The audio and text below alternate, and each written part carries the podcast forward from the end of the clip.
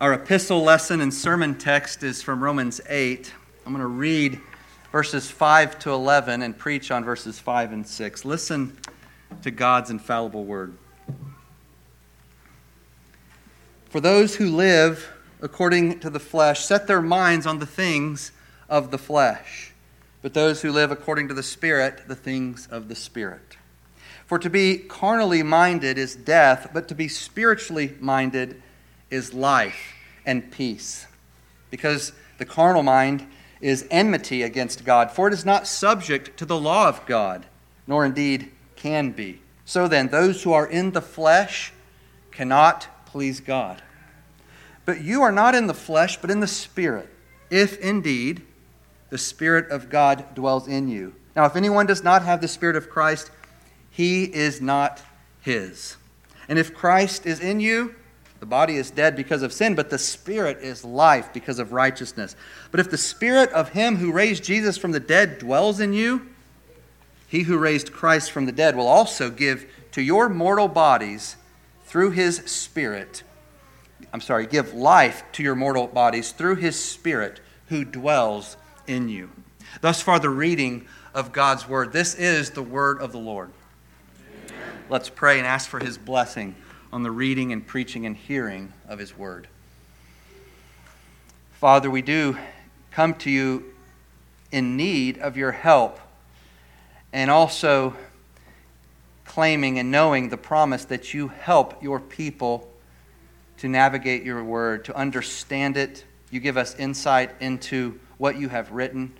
And so, as we study, as we dig into this text, give illumination to our hearts and our minds so that we believe what you say and then go from here as doers of your word and not hearers only. And so may your spirit be among us and in each one of us, moving us toward the true knowledge of God, knowledge of you. And we pray this in the name of Jesus. Amen. Please be seated.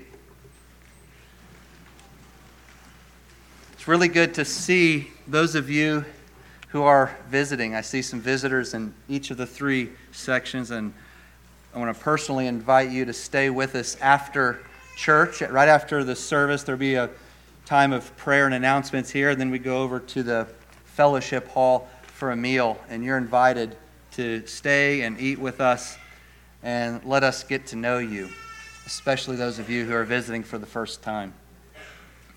Also, before I launch into the sermon, I want to remind you all where we're going in the sermon series. I, I said two weeks ago that after I finish Romans 8, we're going to go to Job, and that's what we're going to do. And uh, some of you thought, oh, so Job is, th- is coming up this week. No, it's after we get to the very end of Romans 8. So there will be several sermons in Romans 8 before we get to Job, but I am looking forward to going all the way through the book of Job at a faster pace than we're going through Romans, but we're going to go through it all and just kind of linger in the details of that book and let what the author's doing have its effect on, its, on us. It's a long book for a reason, and I don't want to just do a, a two or five sermon overview. I think we'll miss the point.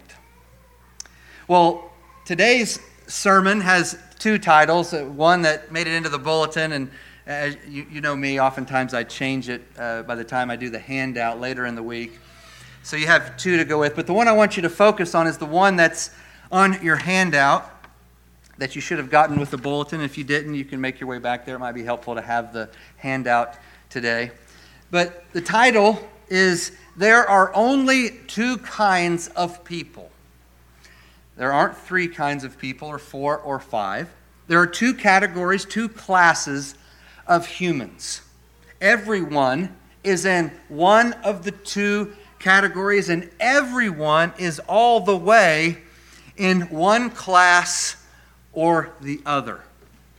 You can't have one foot in one category and the other foot in another in the other category. Both of your feet are in whichever category you're in, whether you believe that or think that or would like to think that or not. You can't straddle the fence. You can only be on one side of that fence. Paul describes the two classes of people in verses 5 to 11. of Romans 8.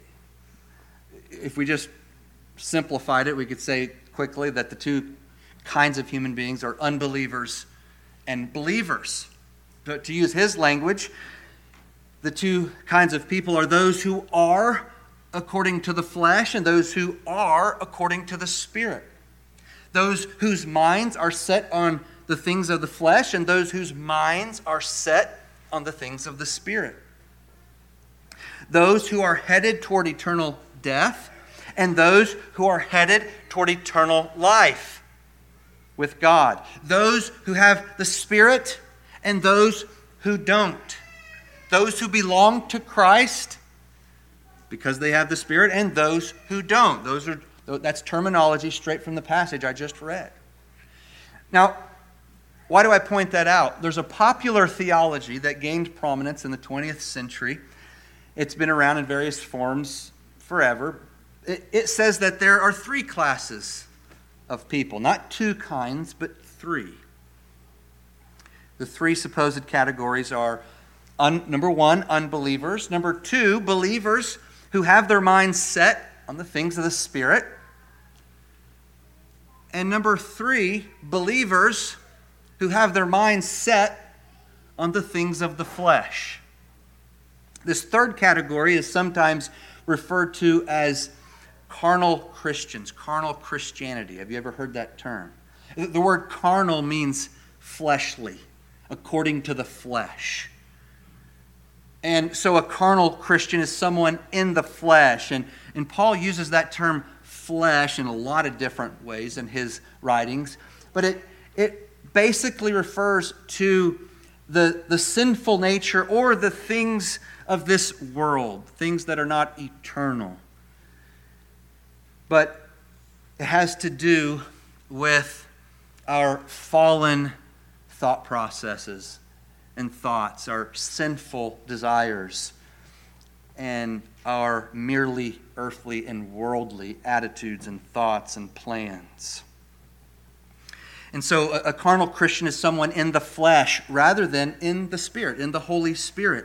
Someone who lives no differently, really, than the world does because he's still in bondage to sin.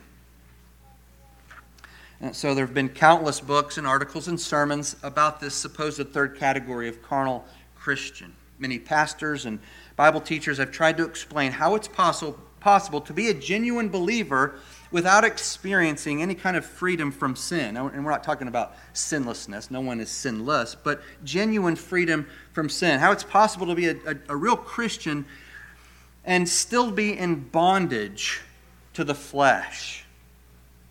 And according to this view, Paul uh, Paul, according to that theology, Paul isn't talking about believers and unbelievers, two categories here in verses 5 to 11.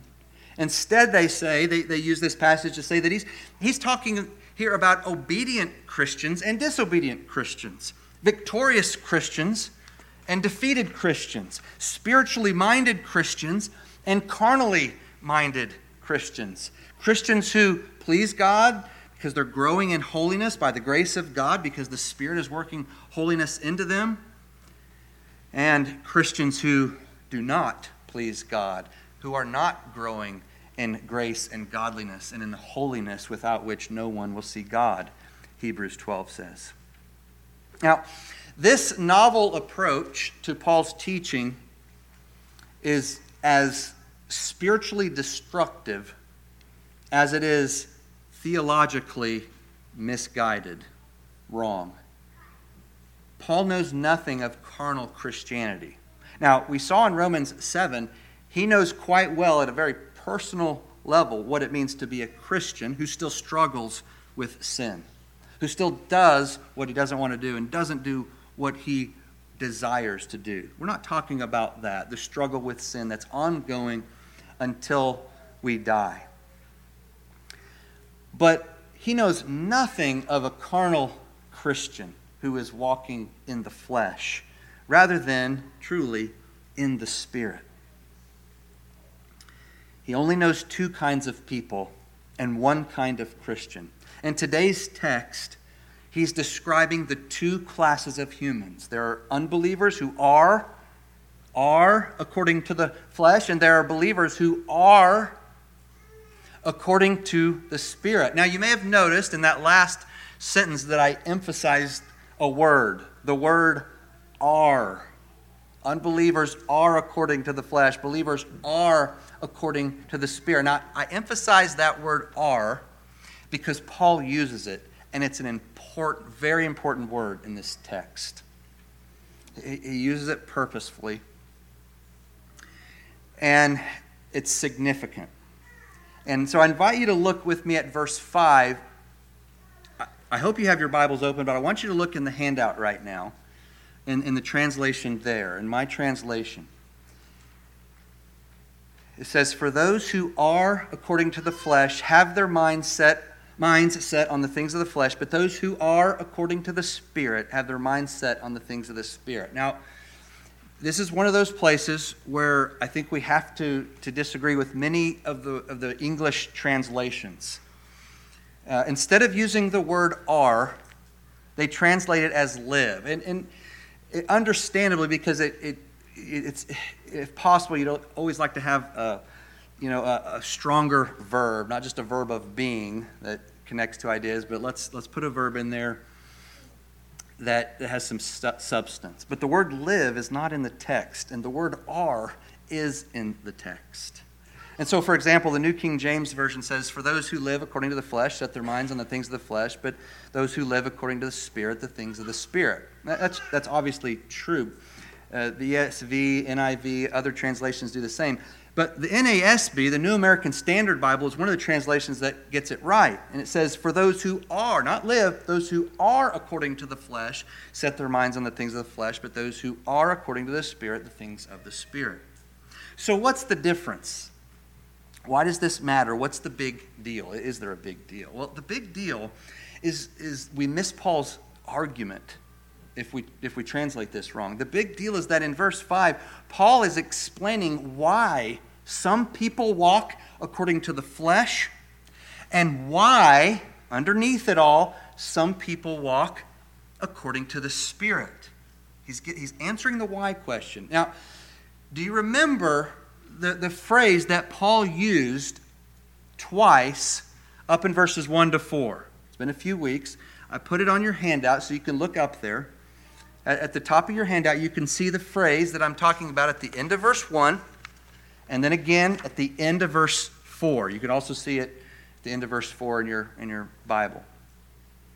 Paul's point in 1 to 4 was that those whom God justifies by faith alone, he also sanctifies. Always. They always go together justification and sanctification. You don't have justification without sanctification. Obviously, don't have sanctification without first being right with God.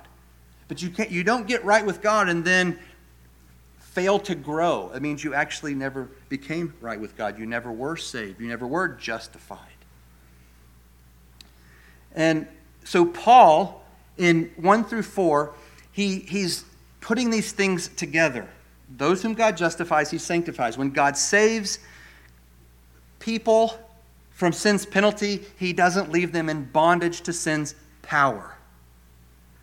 He frees them so they can walk in the newness of life. And so, if we ask the question, who is no longer under God's condemnation?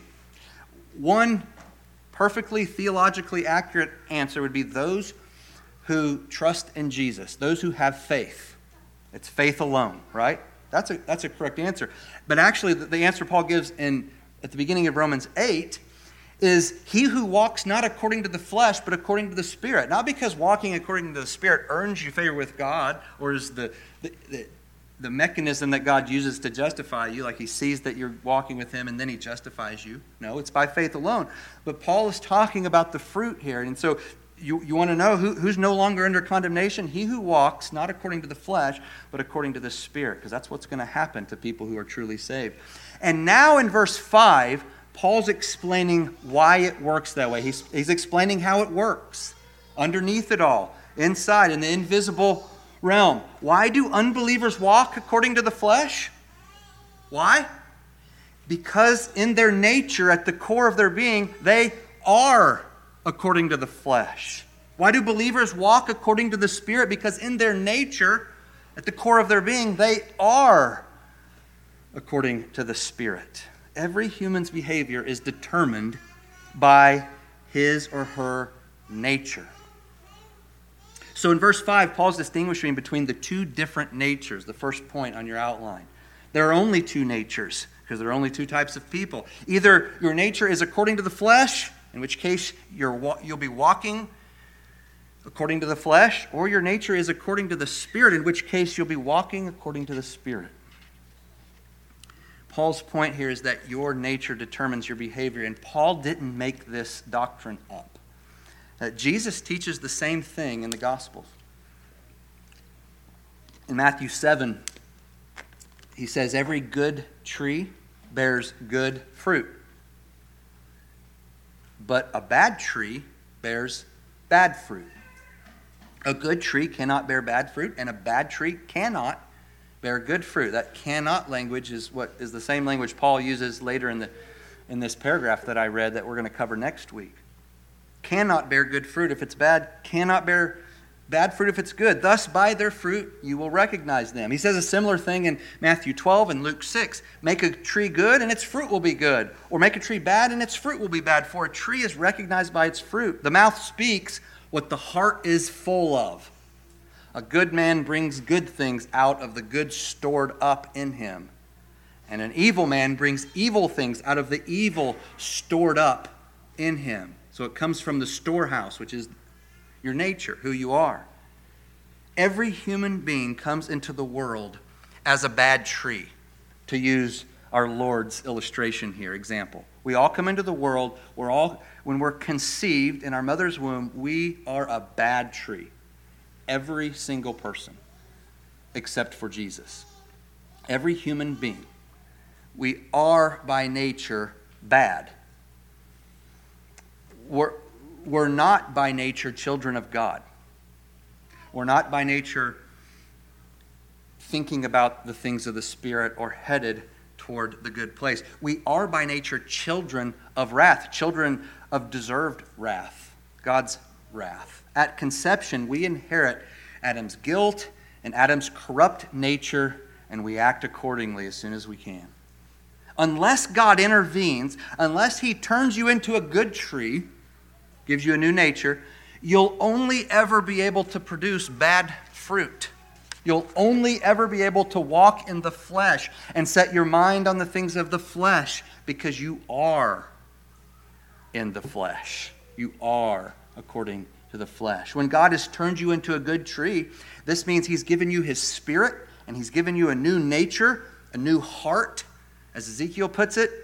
And out of the storehouse of this new heart, you're able to bring good things, as Jesus put it. You're able to walk in the Spirit, not perfectly in this life, but faithfully. You're able to set your mind truly on the things of the Spirit.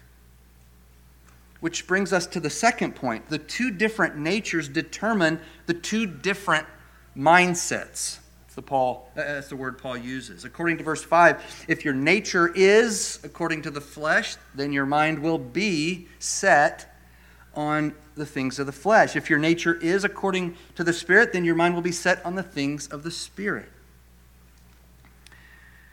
Now, What's all this language mean, though? What's it mean to have your mind set on the things of the flesh? What's, what's packed into that term? It means to be absorbed with fleshly things and concerns. To have your mind sharply focused on things that are tied to your mortal life on this earth. It means to be riveted on worldly concerns and earthly pursuits. A person's mindset includes his affections, his emotions, his longings, his ambitions, all the things in life that he's searching for and working for and thinking about, the things he's turning over in his mind, the things that grip his mind. It includes his interests and his obsessions. It includes his loves and his hates. When Paul refers to the things of the flesh, he's not only thinking about you know, the, the big sins as we think of them, or my, the, the sins of sexual immorality and murder and drunkenness and envy and anger and all the other, quote, deeds of the flesh, end quote, that are listed in Galatians 5 and other places. Those things are certainly included. We might even be right to start there. But those, so those things are included in the things of the flesh. But this phrase involves much more. Uh, again, going back to that word flesh, the word flesh has reference to, at some level, really every time Paul uses it, to our mortality, our mortal bodies, this body of death, as he called it, our dead bodies, which are still full of sin, full of this worldliness. And so it involves more than just these particularly outward or um, flagrant sins. A person may be a respectable member of society and a faithful member of a local church, and yet have his mind on the things of the flesh. A fleshly minded person is someone whose thoughts, cares, interests, and aims are confined to this present world. There, there's a ceiling on them, and they never escape the earth. It, it, it doesn't always involve outward or blatant immorality. It could be a philosopher who exalts reason more than God. It could be a poet who revels in vivid language and bright visions but finds no joy in God.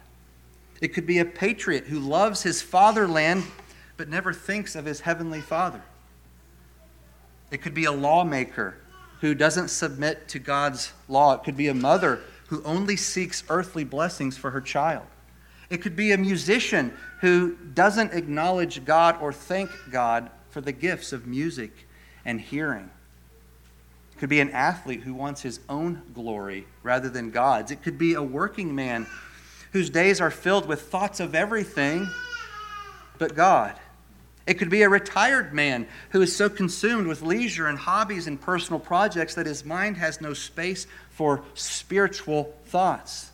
He has no time to be spiritually minded. To have your mind on the things of the flesh means to have your mind on earthly things rather than heavenly things, to use another uh, two categories that Paul uses. It means to have yourself at the center rather than God at the center. It means to serve your fleshly desires rather than the Spirit's desires. And sometimes fleshly desires can look and seem quite acceptable, and even respectable. The fleshly or carnal person may be outwardly moral, but inwardly his mind is only and always trying to figure out how to achieve his own ends, his own glory, his own gain, his own comfort, his own agenda, his own plans, his own desires. His mind never transcends this world. It never ascends any higher than the things of this world. And so he never gets around to thinking about God or aiming for God's glory in his life. His vision is bounded by the things of time and space and the five senses, by things that will pass away. There's no heavenly aspiration because his mind isn't captivated by heaven. What's it mean to have your mind set on the things of the Spirit? Well, for starters, it's, it's just the opposite of fleshly mindedness, the opposite of what we just considered. The, the spiritually minded are those who, who, whose thoughts and, and cares and interests and aims transcend the present world because they are fixed on the eternal things of the Spirit. having your mind set on the things of the Spirit doesn't mean walking around with your head in the clouds uh, or, or sitting around only thinking about religion and technical theology or something like that all, all day long. It doesn't mean joining a monastery or doing something you know, extravagant and different and no, the, the things of the Spirit refer to the thoughts, cares, interests, and aims of the Spirit. To set your mind on the things of the Spirit means to be preoccupied by the things that preoccupy the Holy Spirit. It means to relate all of life to God, every aspect of your life to God, to relate every square inch of your mind and your heart and your body and your actions, your resources and your time to relate it to and devote it to God and to submit all of life to His Word. It means that worship of God, communion with God, and obedience to God occupy your time as well as your heart and your mind and your body. It, it means, maybe, maybe above all, it means that your mind is preoccupied by the riches that are in Christ Jesus, given to you by his Spirit, occupied by the great salvation that God has accomplished for you in Christ, and that you experience as you walk in his Spirit. That's what Paul says at the beginning of Colossians 3, where he talks about a very similar idea. He writes, he writes something similar there. You can write it down. If it's Colossians 3 1 to 4, let me read it to you. So if you have been raised with Christ, seek the things above, the things that are above. He's not thinking spatially, literally above, but higher things, spiritual things, where Christ is seated at the right hand of God. In other words, set your mind on heaven, on Christ. Set your minds on things above, not on earthly things, he says, for you died, and your life is hidden with Christ in God. When Christ, who is your life, appears, when he comes back, then you also will appear with him in glory. And so be thinking about that glory and that grace that is true even now. Where, where are you? Well, fundamentally, you are with Christ in the heavenly places, Paul says. And so seek those things that are above. Have your mind on the things that have to do with where you really are if you're in Christ. And so we, so we really need to ask ourselves routinely and I'll ask you, as your pastor, are you preoccupied with what preoccupies God? Are your time and your mind filled with the things that matter in the world to come? Are you storing up for yourselves treasures in heaven? Everyone's mind is set on one of two things either on fleshly pursuits or spiritual pursuits. It really is that simple. Either on earthly goals or heavenly goals. Either on things that will burn up or on things that will last forever. Your mind is fixed or fixated, set on, sharply focused on one of those two things. And whatever preoccupies your mind will control your whole life. Whatever grips your mind also has a grip on your entire being. At the heart of everything in your life is how you think. You ever thought about that? What you think about, how much you think about it, and what you don't think about indicate who you are. Those are indicators of who you are. Your, your mind isn't neutral. There's no such thing as, as neutral mindsets, neutral thinking. And your, your mind doesn't have, your mindset doesn't have a turnoff switch. You're always aiming at something, always setting your mind on something, always focused on something, always fixated on something. The only question is, what is it? What is it that gets you up in the morning? What are the objects of your thoughts? Of your mindset. What is your mindset on? What are you preoccupied with? What are the eyes of your mind gazing at day in and day out? Now, the significance of that word mindset uh, in this passage can hardly be overstated. One, one scholar put it this way this passage makes it abundantly clear that the way one thinks is intimately related to the way one lives, whether in Christ, in the Spirit, and by faith, or alternatively in the flesh, in sin. and in spiritual death. A man's thinking and striving cannot be seen in isolation from the overall direction of his life. You can't separate, he says, your thinking and your striving from your direction. They'll go together every time. The way you live is rooted in the way you think. The way you, you your life follows your mind. Spiritual battles are won or lost in the mind. Your Christian life is the outworking of your thought life. If you're not a Christian, your life in the flesh is also the outworking of your thought life. Now, a few minutes ago, I read from Colossians 3, the first four verses. And there, and I, and I noted the similarity. There, Paul commands believers to set their minds, to set our minds on things above, to be spiritually minded, to think about the things of the Spirit. It's all the same idea. But here in Romans 8, there is a difference. Paul does something just a little different. There's no command here.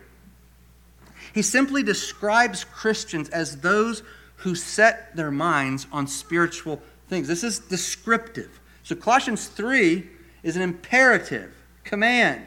Romans 8 in this part is descriptive. It's what believers do on the basis of who they are. They are according to the Spirit, therefore their minds are set on, set on and filled with and preoccupied by the things of the Spirit. So part of what it means to, to meditate on this passage faithfully, to really sink our teeth into it and to get it into our bones, is to ask ourselves, to ask yourself, does this describe me? So this is a descriptive passage of Christians. It's not, not so much a command, it implies a command, but it's not a command like Colossians 3, it's descriptive. Does it describe me? Does it describe you? Is my mindset fleshly or spiritual? Where's my thought life headed? What, where does my thought life often take me? What's my mind preoccupied with? Is it set on worldly matters or eternal things? We, we can boil those questions down to one question is my mind in the habit of taking me towards self and sin or toward Christ and His Spirit? Churchgoer, does your mind know how to take you away from the things of the flesh and toward the things of the Spirit? Is that what's going on? Your mindset is indicative of your nature. It expresses your basic nature as a Christian or as a non Christian. The preoccupation of your mind indicates whether you are according to the Spirit or are according to the flesh. It reveals your nature just as a tree's fruit reveals whether it's good or bad. But it indicates something else as well. Your mindset, your mental preoccupation,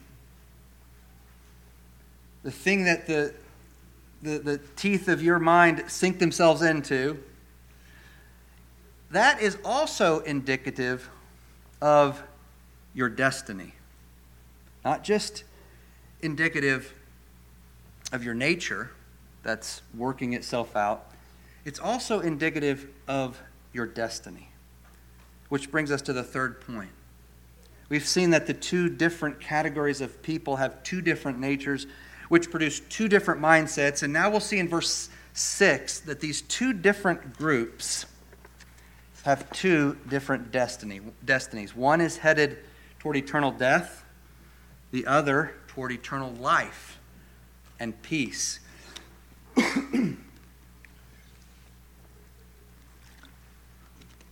The mindset of the flesh is death, Paul says. But the mindset of the spirit is life and peace. Paul's talking about death and life in the fullest sense, in the fullest eschatological sense. Uh, in other words, in Romans, death and life don't merely refer to spiritual death and spiritual life in this world. Their focus is on death and life in the world to come. That's what I meant by eschatological, in, in, in eternity. For, for example, when Paul said back in chapter 6, For the wages of sin is death, but the gift of God is eternal life, the wages and the gift in that verse that he's talking about there are eternal wages and eternal gift. Eternal death and eternal life. And the same is true here in verse 6 of chapter 8. The, the scary reality of this verse, the, the sobering reality of this verse, is that if those who are according to the flesh don't repent and turn to Christ before they die, they will continue in this miserable condition of separation from God throughout all eternity. It will never end. The book of Revelation calls this the second death. So, what Paul calls death in this passage, the book of Revelation calls it the second death. Okay, so we're going to die once when our bodies stop working, our breath is gone. But Revelation 20 talks about the second death, which will be experienced forever in the lake of fire. At the end of Revelation 20, John describes his vision of the very end. God gives him a vision of the very end, and, and he puts what he sees this way. This is the second death, the lake of fire. If anyone's name was not found written in the book of life, he was thrown into the lake of fire. So John sees this. Now, some theologians throughout the ages have tried to argue that unbelievers will be annihilated in hell, and so they will cease to exist. God will destroy them completely so that they are no more. But there is no indication in Scripture that this is the case. It's very hard to get to that doctrine. It's, it's wishful thinking, and it's not loving people when we, we're not loving people when we tell them this. Eternal death is eternal conscious torment in the lake of fire. That's what, Paul, that's what Paul's talking about in this word death. That's what, if we unpack this word death, we, we can go to Revelation for one place that unpacks it. And this fire awaits those who are according to the flesh, unless they forsake their sin. This death awaits those who have the mindset of the flesh unless they turn to Christ with living faith. But if you've been born again, if you are a, a, truly a child of God, if you are, according to the Spirit, you've been given life that is eternal and imperishable. Life that can't be taken away from you. Life that cannot be destroyed. It's indestructible. You've also been given eternal peace with God because your sins have been paid for by Christ on the cross in his blood. A little bit earlier in Romans chapter 5 verse 1, Paul says, "Therefore since we have been declared righteous by faith, we have peace with God through our Lord Jesus Christ." Peace with God. Now, th- now that peace isn't the peace that it's not the peace that passes all understanding in Philippians 4 7. In that verse, Paul's talking about the inner peace of God. The inner peace of God is a subjective reality, a personal reality. It's something we feel, we can say. But the peace Paul speaks of in Romans 5 1 and here in chapter 8, verse 6 is objective peace with God. So there's a difference between the peace of God and, the, and peace with God. It's the peace that believers have because their sins are no longer counted against them. God is no longer at war with them. He's made peace with them through the blood of Jesus. Now, those who are at peace with God were not always at peace with God. You don't come into the world at peace with God. Everyone comes into existence, everyone enters the world at war, at enmity with God. And Paul's going to go on to say in verse 7, as we'll see next time, he's going to talk about the unbeliever's hostility toward God. You can see it there on your handout in verse 7.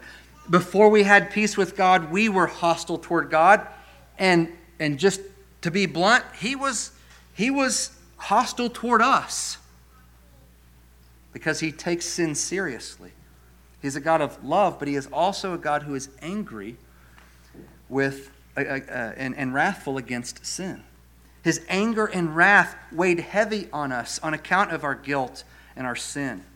But the good news for you, if you are according to the Spirit, if, if you have your mind set on the things of the Spirit, if your mindset is of the Spirit, the good news for you is that God has made peace with you through the blood of his son's cross.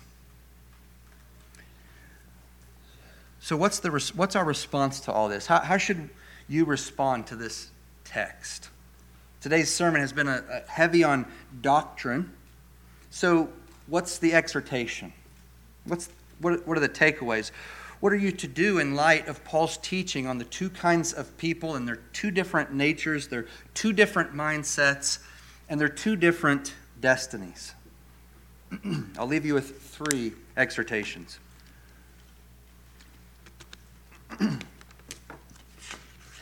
First, examine yourself to see whether you are in the faith, to see whether you are according to the Spirit.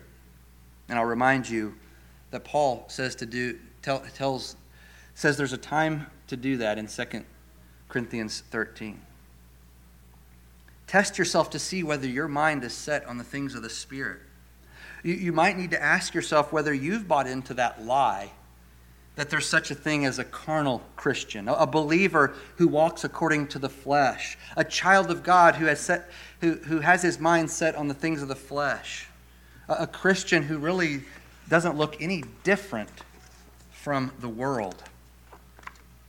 Second, if you find that your life is centered on things that are not eternal, on things that will pass away, if your mind is set on self and sin, on earthly pursuits instead of God, on God, then repent and run to Jesus. Don't rest until your mind is sharply focused on the things of Christ and His Spirit. Finally, if you're a believer, your third response to Paul's teaching should be to confirm your calling and your election. With all diligence, Peter says. Remember Peter's exhortation in 2 Peter chapter 1. Make every effort to confirm your calling and election because if you do these things, you will never stumble. What are these things? Okay, if you you know, if you do these things, he says, well, what are the these things that he's talking about that he wants us to do? Well, he lists them in the previous verses. And what he lists there are the things of the Spirit. It's not a comprehensive list of the things of the Spirit, but it is a list of the things of the Spirit. So, in closing, I'm going to back up in that passage in 2 Peter 1. I'm going to start in verse 5 and read through verse 11. For this very reason, make every effort to supplement your faith with goodness, goodness with knowledge, knowledge with self control, self control with endurance, endurance with godliness, godliness with brotherly affection, and brotherly affection with love. For if you possess these qualities, in increasing measure, they will keep you from being useless or unfruitful in the knowledge of our Lord Jesus Christ. The person who lacks these things is blind and short sighted and has forgotten the cleansing from his past sins. Therefore, brethren, make every effort to confirm your calling and election, because if you do these things, you will never stumble. For in this way, entry into the eternal kingdom of our Lord and Savior Jesus Christ will be richly provided for you. Let's pray. God, we ask you to help us to stay in the way of eternal life, to stay on the narrow path that leads to life. We know that, is, that it is your grace and your grace alone that has put us in that way, that has put us on that path, that has given us a new nature, and grace alone that keeps us thinking about the things of the Spirit, having our minds set on the things of the Spirit. And so, help us to do what you require of us. And, Lord, turn any heart in this sanctuary to you that is not already turned toward you. Give new life where there is no life.